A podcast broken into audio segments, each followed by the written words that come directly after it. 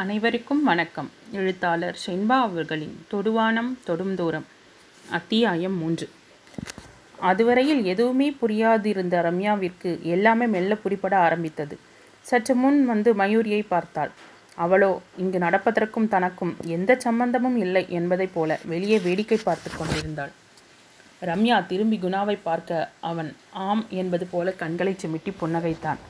இத்தனை நாட்களாக என்னை மீட் பண்ண நீ தனியாக வர வேணாம். உன் ஃப்ரெண்ட் மயூரியை துணைக்கு கூட்டிட்டு வா என்று அத்தனை அக்கறையாக சொன்னதெல்லாம் எதற்காக என்று இப்போதல்லவா அவளுக்கு புரிகிறது.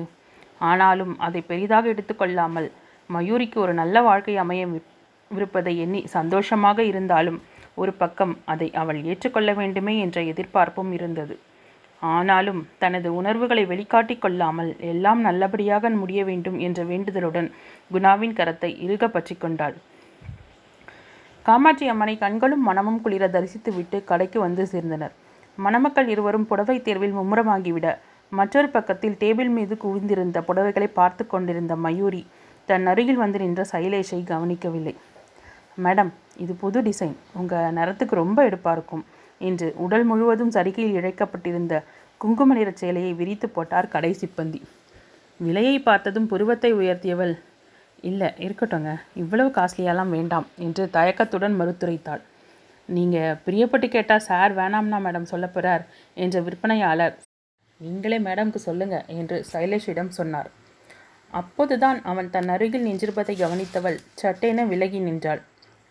நேரம் வரட்டும் சார் இதை விட காஸ்ட்லியாகவே எடுத்துக்கலாம் என்று அவளை பார்த்தபடியே அவன் சொல்ல மயூரி படப்படுத்து போனாள். பிரிவென அவள் நடக்க பெருமூச்சுடன் திரும்பியவன் அந்த புடவையை எடுத்து பார்த்தான். அங்கே எடுத்து வச்சிருக்க துணியோட இதையும் சேர்த்து பில்லுக்கு அனுப்பிடுங்க என்று சொல்லிவிட்டு அங்கிருந்து நகர்ந்தான். குணா ரம்யா திருமணம் இனிதே முடிந்த பின்னர் சத்திரத்தை காலி செய்து கொண்டிருந்தனர். ஏற்கனவே கையில் இரண்டு பெரிய பெட்டிகளுடன் சென்று கொண்டிருந்தவளை அழைத்தார் குணாவின் அன்னை. மயூரி பார்க்கிங்கில் நம்ம கார் நிற்கும். இந்த பார்சல் அதில் வச்சிடேன் என்றவர் சாவியை கொடுத்தார். சரிம்மா என்றவள் அதையும் வாங்கி கொண்டு லிஃப்டில் இறங்கினாள். மூன்று பார்சலையும் ஒன்றாக தூக்கிக் கொண்டு நடக்க முடியாமல் காரை நோக்கி நடந்தாள். எங்கோ வெளியில் சென்று விட்டு சத்திரத்திற்கு திரும்பி வந்து காரை பூட்டிக் கொண்டிருந்த சைலேஷ் வேகமாக வந்து அவளிடமிருந்த சுமைகளில் இரண்டை வாங்கிக் கொண்டான். எதுக்கு இப்படி தூக்க முடியாமல் தூக்கிட்டு வரீங்க? வேற யாரையாவது கொண்டு வர சொல்லியிருக்கலாம்ல. இல்லைனா இன்னொரு ரவுண்ட் போய் கொண்டு வந்திருக்கலாமே என்றான். பதிலுக்கு புன்னகைத்தவள் தேங்க்ஸ் என்ற ஒற்றை வார்த்தையுடன் நிறுத்தி கொண்டாள். பொருட்களை காரில் வைத்துவிட்டு டிக்கியை பூட்டியவள். அருகில் நின்றிருந்தவனை நிமிர்ந்தும் பார்க்காமல் விறுவிறுவென நடந்தாள். ஒரு நிமிஷம் மயூரி என்றான் சைலேஷ். சட்டென நின்றவளது மனம் பரபரத்தது. இந்த மூன்று மாத பழக்கத்தில் ரம்யாவினால் எத்தனையோ முறை சந்தித்திருக்கின்றனர். ஆனால் கூட அவளை மேடம் என்ற அடைமொழி இல்லாமல் அவன் அழைத்ததே இல்லை. இன்று உரிமையுடன் தன்னை பெயரைச் சொல்லி அழைத்ததுமே மனத்தில் இன்ப உணர்வு பரவியது. அதே நேரம் அந்த சந்தோஷத்தை அனுபவிக்கும் முடியாமல் தவித்தாள். அழுத்தமான காலடியுடன் அவன் தன்னை நெருங்கி வர வர அவளுக்கு மேல்மூச்சு வாங்கியது. எதுவும் பேசாமல் அருகில் நின்றிருந்தவனை மெல்ல விழிகளை உயர்த்தி பார்த்தாள். ஆனால் அவனது கண்களை நேருக்கு நேராக சந்திக்க முடியாமல் இமைகள் நிலம் தாழ்ந்தன. ஏதாவது பேசுவான் என்று அவள் காத்திருக்க அவனோ நொடிக்கு நொடி அவளது முகத்தில் தோன்றும் மாற்றத்தை பார்த்தபடி அமைதியாக நின்றிருந்தான். அவனது அருகாமை அவஸ்தையாக இருந்தது. நான் கிளம்புறேன் என்று நகர்ந்தவளை என் மேலே உங்களுக்கு என்ன கோபம்? என்று வேகமாக கேட்டான். இருந்த குழப்பத்தில் அவன் கேட்டதை உள்வாங்கிக் கொள்ள முடியாமல் திணறியவள் என்ன கேட்டீங்க? என்று திருப்பி கேட்டாள். நீண்ட மூச்சை வெளியேற்றவன் நிதானமாக இல்லை ஏற்கனவே நீங்கள் என்கிட்ட டிஸ்டன்ஸ் மெயின்டைன் பண்ணுவீங்க. ஆனால் நேற்றுலேருந்து என்னை அடியோடு அவாய்ட் பண்ணுறது மாதிரி தெரியுதே. அதான் என் மேலே என்ன கோபம்னு கேட்டேன் என்றான். தனது தவிப்பை வெளிக்காட்டாமல் இருக்க அருகில் இருந்த தூணை பச்சைக்கோலாக நினைத்து பிடித்து கொண்டாள். இங்கிருந்து ஓடிவிடலாமா என்று கூட நினைத்தாள். ஆனால் அதற்கும் கால்கள் ஒத்துழைக்க மறுத்தன. ஆமாம் எந்த உணர்வுகளுக்கும் இடம் கொடாமல் இருந்த என்னை நீ சலனப்படுத்துகிறாய் என்று சொல்லத் துடித்த உதடுகளை இறுக மூடினாள். அவளுக்குள் எழுந்த அழுத்தத்தை தாங்க முடியாமல் கண்கள் அணையுடைக்க புடவை தலைப்பால் வாயை பொத்தி கொண்டாள். இதை சற்றும் எதிர்பார்க்காத சைலேஷ் பதறிப்போனான் மயூரி என்றபடியே வேகமாக அவளது கரத்தை பற்றினான். ப்ளீஸ் சைலேஷ் என்னை எதுவும் கேட்காதீங்க என்றவளை தவிப்புடன் பார்த்தான். மயூரி நான் என்று அவன் பேச ஆரம்பித்த நேரத்தில் அங்கிருந்த லிஃப்டின் கதவு திறக்கும் ஓசை கேட்டது. வேகமாக அவனிடமிருந்து கரத்தை இழுத்து கொண்டவள் கண்களை தொடுத்தபடி மறுபக்கமாக உள்ளே சென்றாள். இரண்டு நாட்களாக தனது மண்டையை குழப்பிக் கொண்டிருக்கும் கேள்விக்கு விளக்கம் கிடைக்காமல் மனத்துக்குள் தவித்துக் கொண்டிருந்தான் சைலேஷ். என்னை பிடித்திருக்கிறது என்று புரிந்த போதும் அதை ஏன் வெளிப்படுத்த தயங்குகிறாள்? மனதில் இருப்பதை சொன்னால்தானே புரியும். ஏதேனும் பிரச்சனை இருந்தாலும் அதற்கான தீர்வை கண்டறிய முடியும். எதையுமே சொல்லாமல் மனதிற்குள்ளேயே காதலை ஒழித்து வைப்பதில் யாருக்கு லாபம்? இல்லை அதை சொல்வதால் அவளுக்கு என்ன நஷ்டம்? என்னை எதுவுமே கேட்காதே என்றால் என்னதான் செய்வது? சிறு குழந்தையா என்ன? பிடித்து வைத்து சொன்னால்தான் ஆயிற்று என்று கட்டாயப்படுத்துவதற்கு. ஒருவேளை அப்படி கேட்டால்தான் சொல்வாளோ? என்று தன்னையே கேட்டுக்கொண்டான் ஆனால் நினைக்க நினைக்க கேள்விகள் தான் புதிதாக உருவானதே தவிர எதற்குமே பதில் கிடைக்காமல் அப்படியே தான் இருந்தது. எரிச்சலுடன் எழுந்து அறைக்குள்ளேயே நடந்தான்.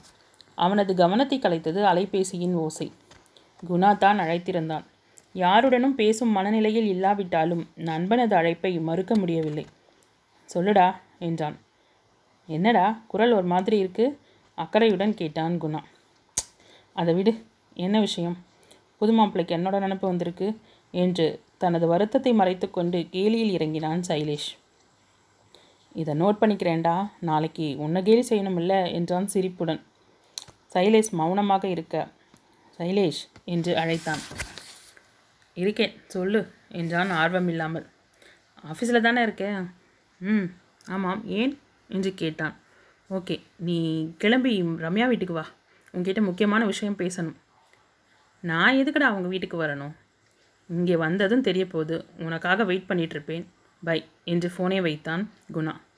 சைலேஷுக்கு கடுகடுவென வந்தது. நண்பனை சந்திக்க உடனே கிளம்பினான். அத்தியாயம் நான்கு.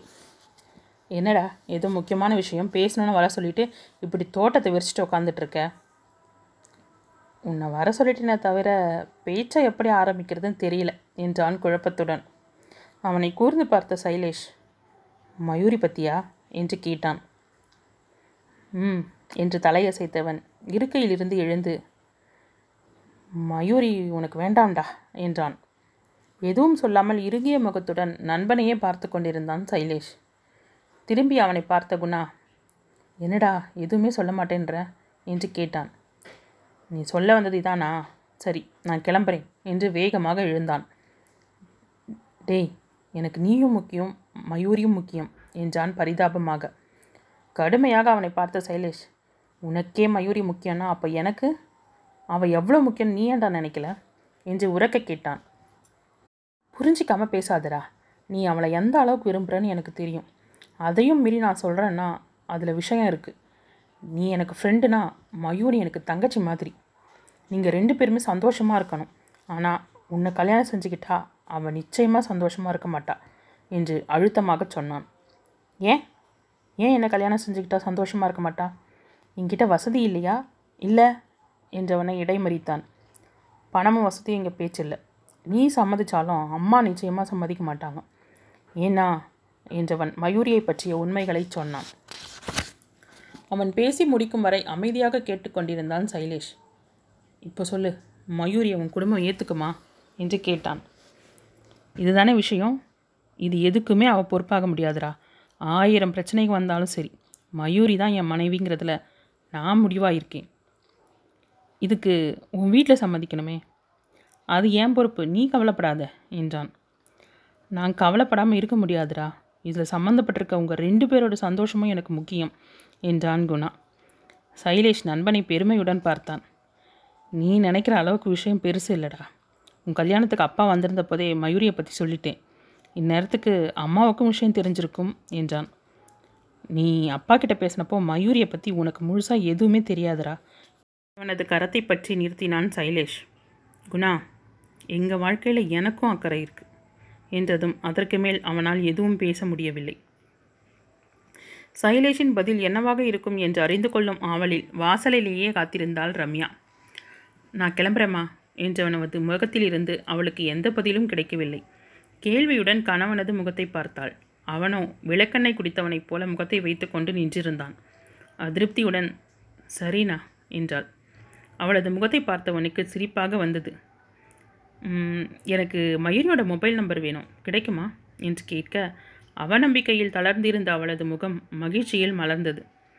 அவள் சொல்ல சொல்ல அதை தனது மொபைலில் பதித்துக்கொண்டு தேங்க்யூ என்றான் புன்னகையுடன்.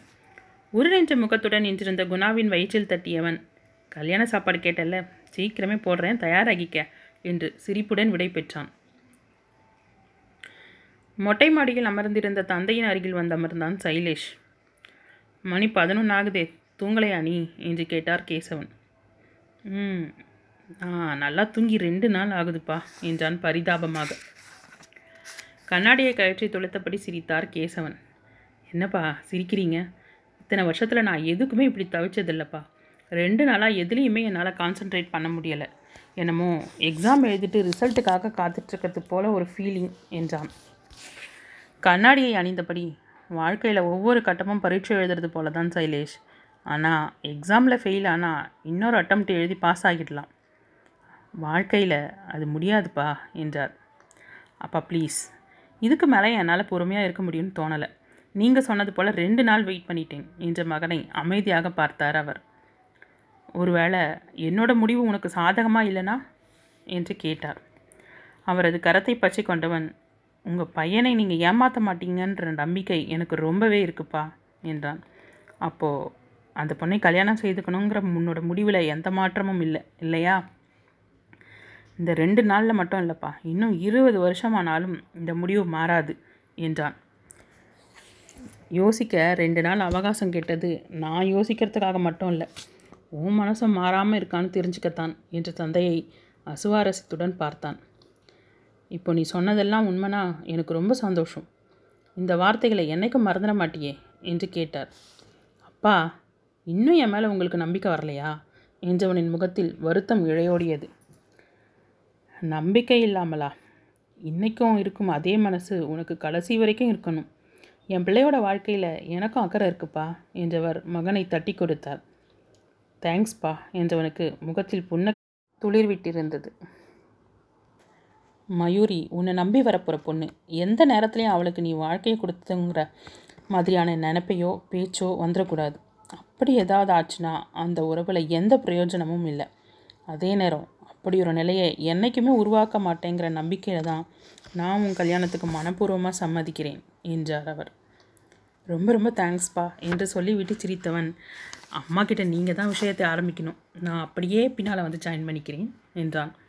இல்லை சைலேஷ் இப்போதைக்கு உங்கள் அம்மா கிட்ட எதையுமே சொல்ல வேணாம்.